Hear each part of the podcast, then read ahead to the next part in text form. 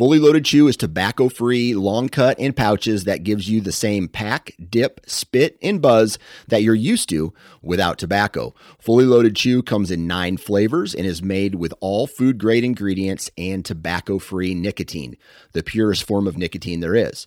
To give us a try, head on over to fullyloadedchew.com for a $1 can of chew with free shipping when you enter the code OUTDOOR1. O U T D O O R and the number one.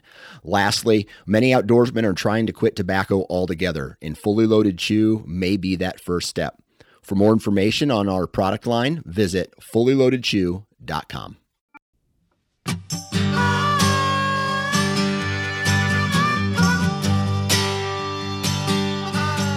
Welcome to the How to Hunt Deer podcast. This podcast series was designed to educate those who are interested in becoming deer hunters. We cover a variety of topics that will help you become more confident and comfortable in the field while hunting deer. On this episode, I talk with deer hunting fanatic Josh Honeycutt about the highs and lows of his season thus far. Josh also walks us through how he plans to approach this late season time frame to fill his remaining tags. Another great episode coming your way. Listen close, take notes. This episode of the How to Hunt Deer podcast starts right now.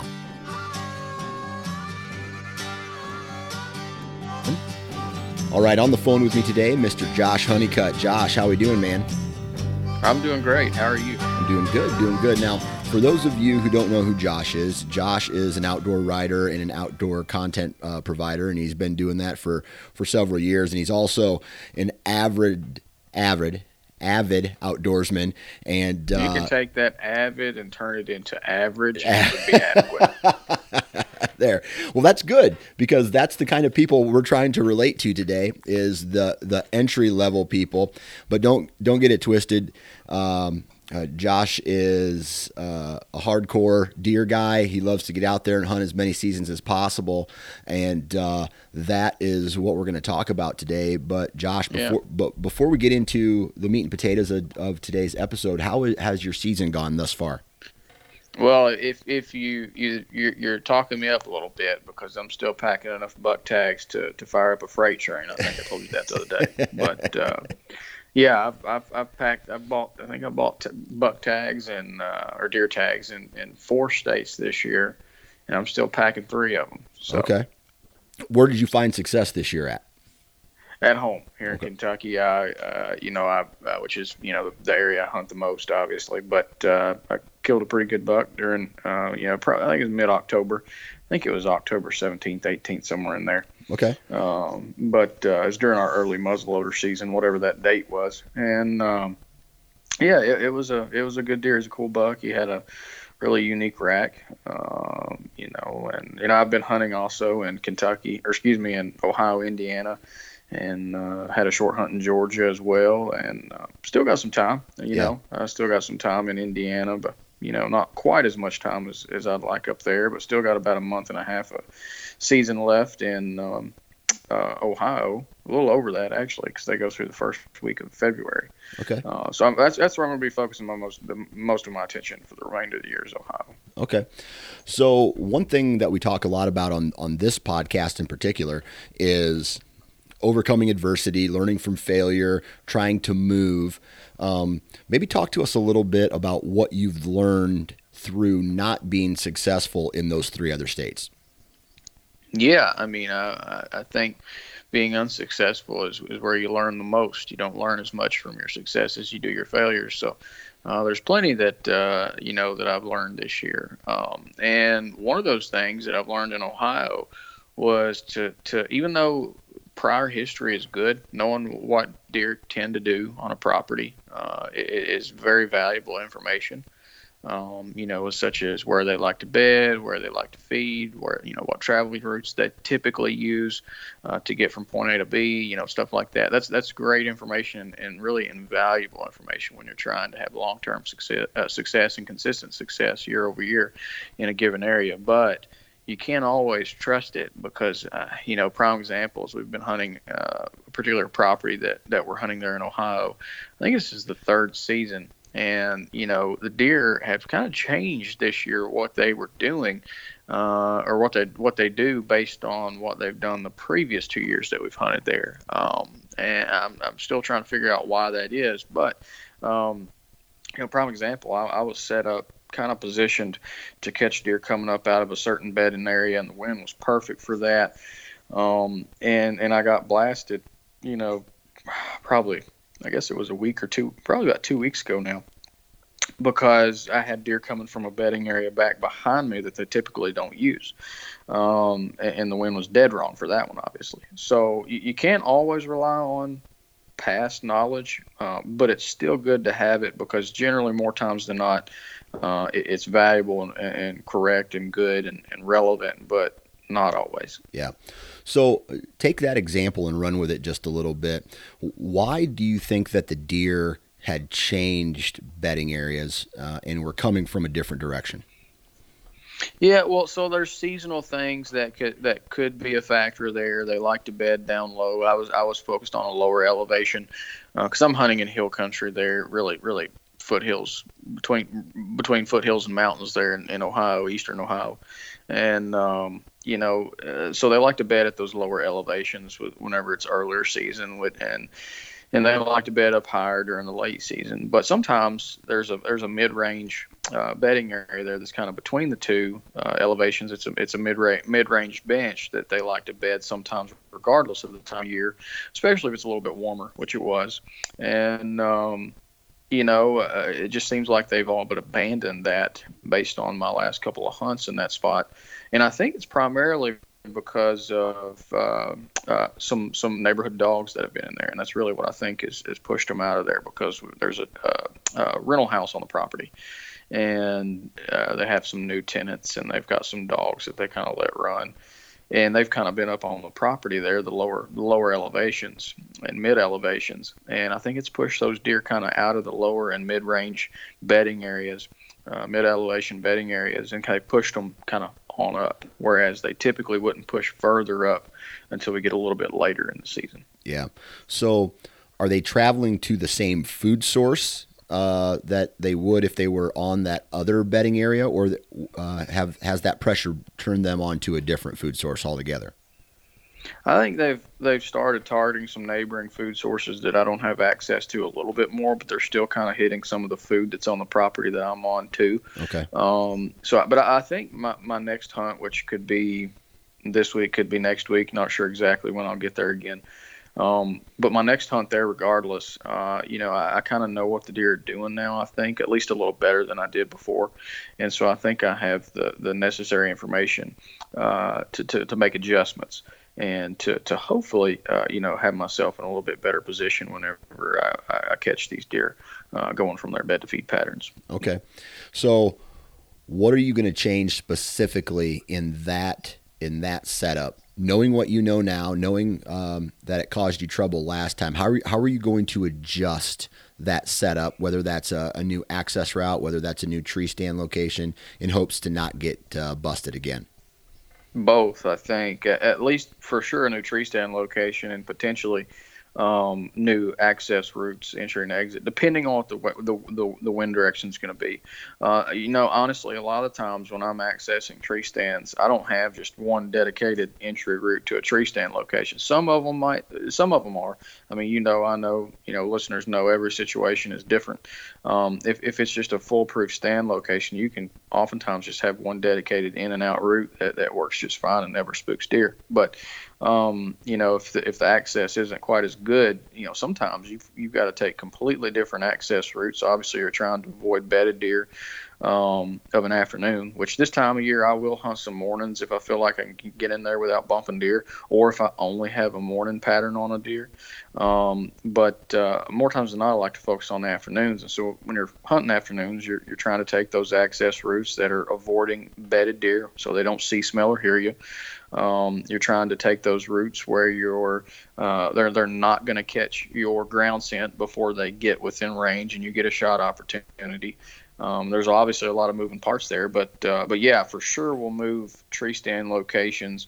Um, might even have uh, you know probably will be hunting on different wind directions based on what what the deer are doing now, and we'll likely have completely different access uh, entry and exit routes too. Yeah.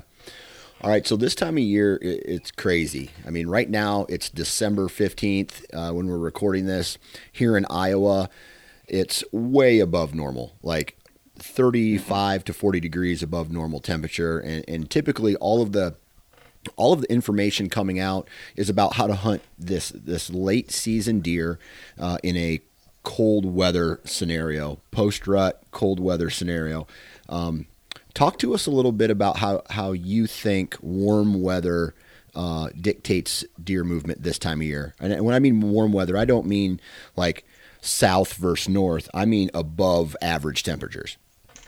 Yeah. So, like a prime example, sticking to that same property, um, you know, there was, I think the first season that we had that property, so it would have been two seasons ago. It was technically last year when, or 2020, whenever I shot the deer, because it was January of 2020 during the muzzleloader season. So it was the 2019 20 season, but it was January of 2020 whenever it actually occurred.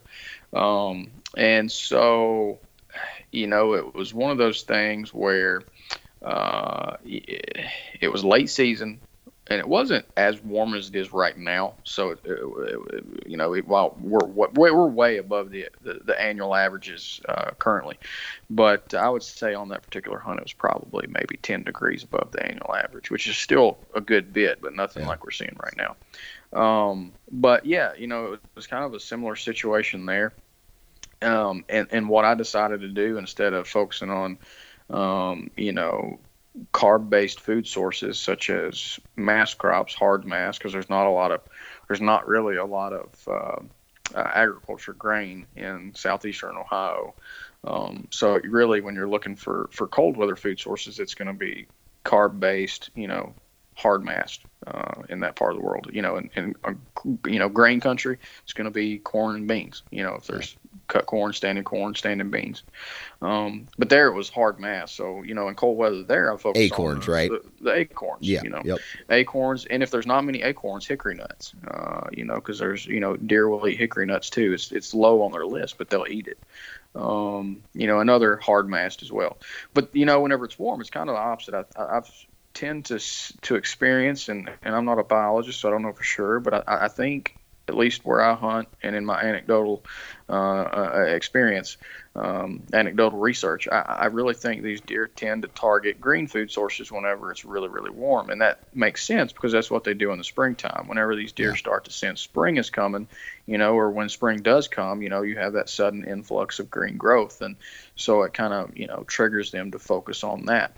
While we don't necessarily have that new sudden green growth right now, it can spark a, some, some, some short, especially if we get long term spells of this warm weather, it can kind of spark some early growth. Most of the species aren't going to be duped, so to speak, by these uh, early and midwinter warm spells, but uh, it can trigger a little bit of green growth. But but even if it doesn't, you know what greenery is out there, such as food plots, you know brassica plots, um, turnips, uh, radishes, beets, you know, all the different greens that you focus on this time of year, wheat, uh, even clover that might be out there, whatever greens you have access to, uh, even forbs, if you don't have, you know, man made, so to speak, and it's not man made, but man provided uh, green food plots, um, even if you don't have that, you know, deer target forbs a lot in the wintertime, and that's a green food source. So if you know of an area that's got a lot of forbs, uh, so, but anything that looks like a fern, uh, that you hang on your front porch, um, you know, deer are going to hit that whenever it warms up too.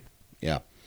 All right. So, how do you, you're you're going after a green food source, um, and you kind of talked a little bit about that.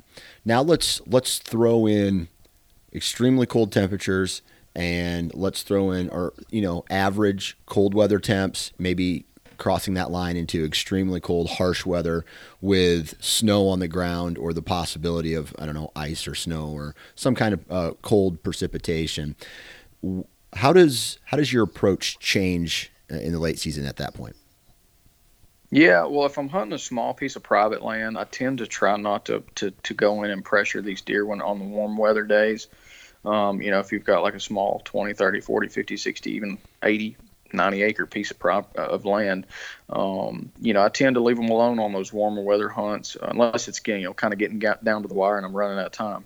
um, eh, you know, and wait for those cold days. Because if you do wait for a cold day and you then you get it, and you've had this long, you know, spell of warm weather, and then you get a sudden cold snap, maybe even you get some snow, uh, that's going to be a dynamite sit have, because that's what you're looking for really. Yeah. especially in wintertime is, is not necessarily cold weather or warm weather but a sudden change uh, you know what sp- I think what spurs, spurs deer movement the most is, is change in weather. So you can have a long bout with cold weather, and then you have a sudden warm up, and I think you know that spurs deer to move too, or vice versa. You can have a long spell of warm weather, and then it suddenly snaps off cold, and and, and, and you know obviously I think that's king. But uh, yeah, you know it, it's really looking for temperature change, temperature swings. So Yeah. not necessarily hunting whenever you you know it, it's consistent and stagnant, but then hunting those days where you have a sudden change. And I, I think that's where you probably have the most success as far as capitalizing on deer movement.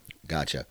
So does does the overall strategy change? I, I know that maybe the food source the food sources change a little bit, but what about the strategy? Morning hunts, evening hunts, uh, access routes, like maybe keying in on specific terrain features.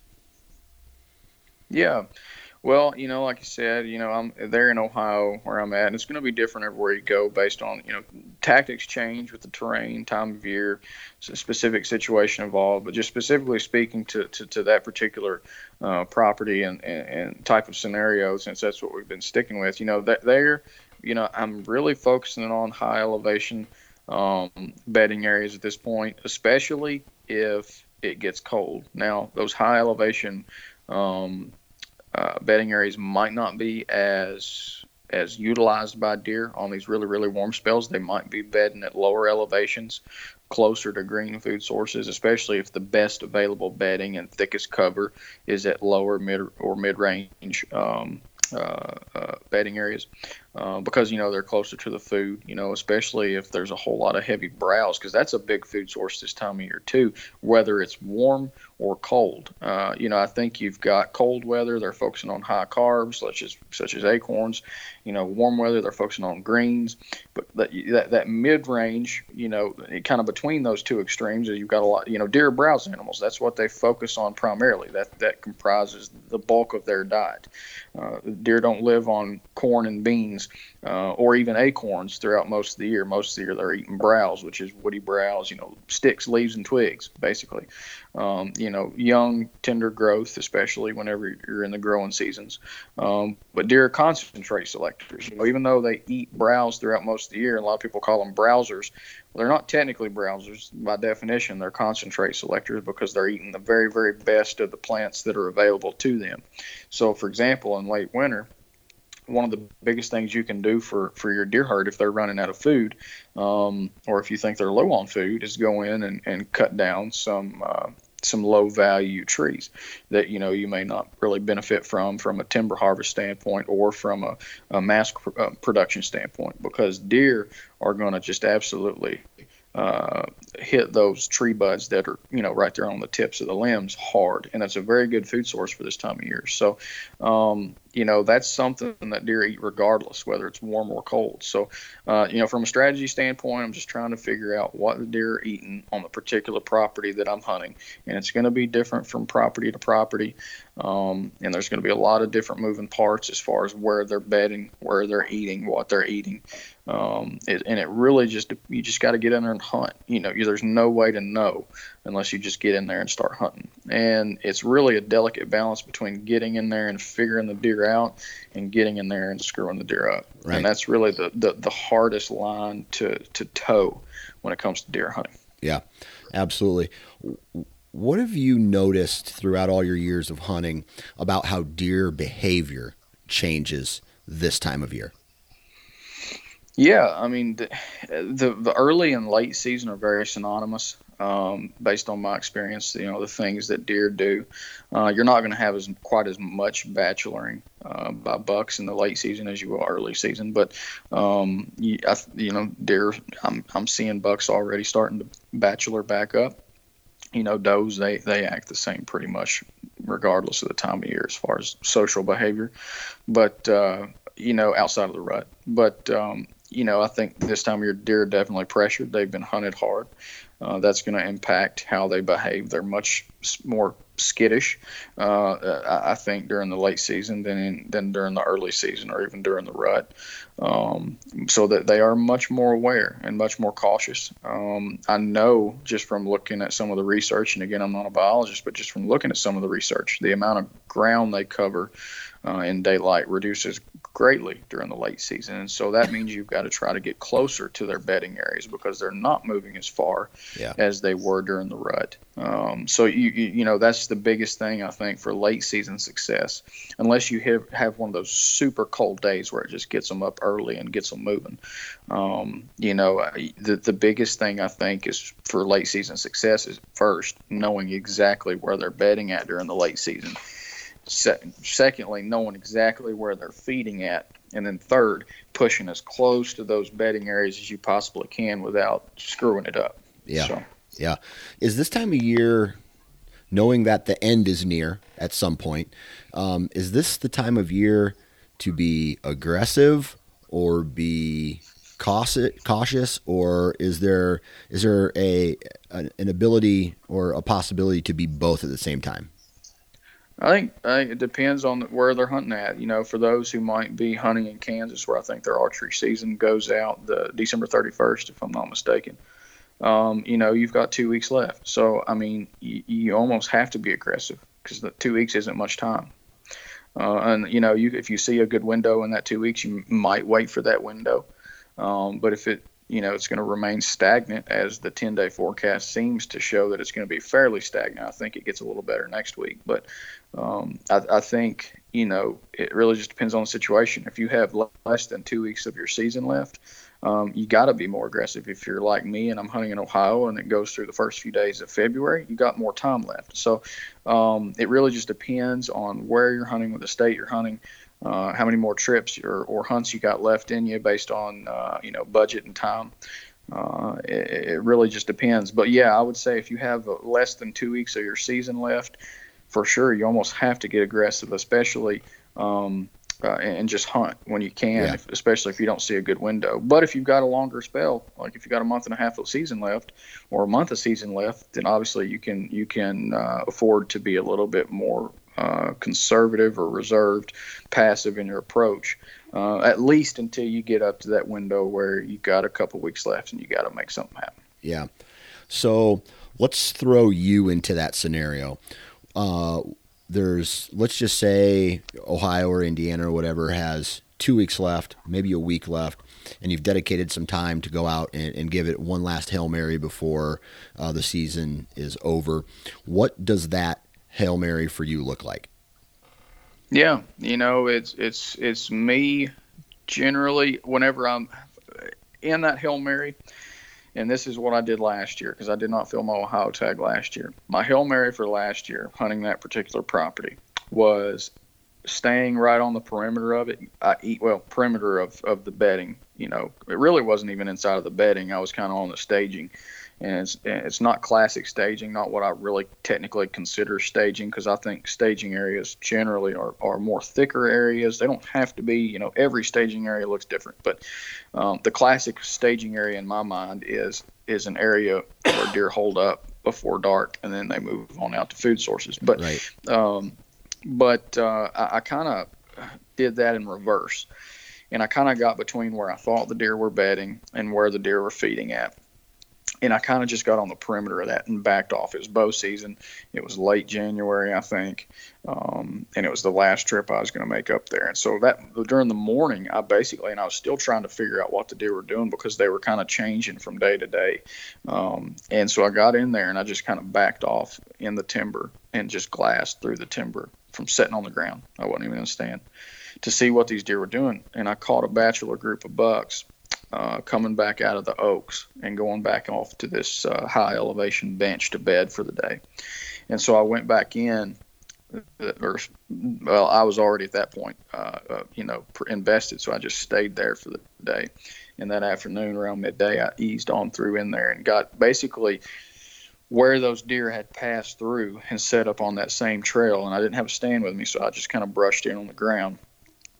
And expecting those deer to come back from where they had went that morning, uh, set up right there, and they did. And I got a shot off at a deer. Uh, unfortunately, there was a little thing of greenbrier about a, two or three feet in front of his uh, vitals, and it hit that greenbrier, and it, the broadhead blade caught that, and it basically tipped the uh, the nock end of the arrow straight up in the air, and so it just the, the smacked him right in the side. So uh, I gave him a big spanking, but uh, instead of instead of killing him, but yeah. you know it was just one of those things where it worked out. Uh, had that little piece of brick greenbrier not been there, but that was kind of my hail mary. So you know anybody who is still trying to figure deer out, if they don't have a super solid pattern on a deer and they're like, what are these deer doing?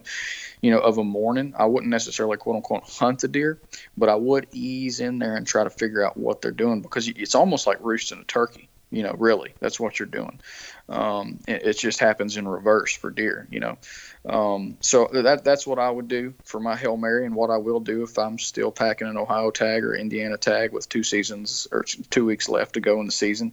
You know, I'm going to ease in there of a morning. If I don't have a pat- morning pattern on a deer, then I'm just going to set up somewhere on the fringe of the deer movement, figure out where the deer are coming from, what food sources they're targeting, see where they're going back off to bed, and then make plans for the afternoon. Then, once you've got them figured out and you think you can move in for a morning hunt, I would still consider that, even though there's odds of bumping deer, uh, higher odds of bumping deer. Yep. But uh, mornings can be good during the late season too. Gotcha. All right, so I want to talk about guys who, you know, maybe they're they know they're done. They they don't have any more time to allocate towards hunting this year, or maybe they've already punched a tag and, they're done for the year. And the the season is r- fresh. It's not five six months from now when we start all start to think about hunting again right it, we're just coming off of a, a, season as we reflect on the past season what should we really be focusing on as far as what we can do to make ourselves better to put ourselves in better positions to get more shot opportunities on, on deer in general yeah i'm a big believer in permanent stand locations um, I, I, also hunt very mobile. I've got a, uh, you know climbing stands that I'll use in certain situations. I have um, you know lightweight lock-on stands and and sticks that I'll keep on me so I can do hanging hunts. That's how I killed my biggest deer, and how I've killed other deer. Um, but you know, I, I, am a very big believer in having permanent stand locations. You know, you know, you still need to check those, pull them down during the off season, put them back up. But you know, deer are very keen, and, and I'm trying when I'm deer hunting, I'm trying to get as close to those bedding areas as possible. I'm trying to really push the envelope, and so the best way to do that is to have permanent stands. That way, you don't have to pack in a stand, you don't have to hang a stand because it's nothing for you to accidentally make a sound hanging a stand or packing in all that gear so it helps you move in there and be be much quieter and and, and whatnot. But um, I think the off season is that's the, the the thing that I focus on the most during the off season is making sure I am uh, creating new permanent stand locations. Um, and improving those that I already have. You know, that might be, you know, slightly adjusting them, turning the platform a little bit further this way or that way, raising it up a little higher, uh, adding some cover to that stand, uh, improving the shooting lanes, whatever it is. Uh, I'm trying to improve my permanent stand locations, and I am trying to to to, to create new ones. And you know, most of those you'll never kill a deer out of. But whenever you finally do kill a deer out of one of them, you're going to be dang glad that you put it up. Yeah. So, um, and, and, I, you know, I, one of the big things I do is try to concentrate these uh, permanent stand locations closest to bedding areas because it's a lot easier to be mobile close, you know, in staging areas and food sources because you're further away from the deer. It doesn't matter if you, eh, well, it matters, but it doesn't matter as much if you clink a, a, something on a stand hanging it.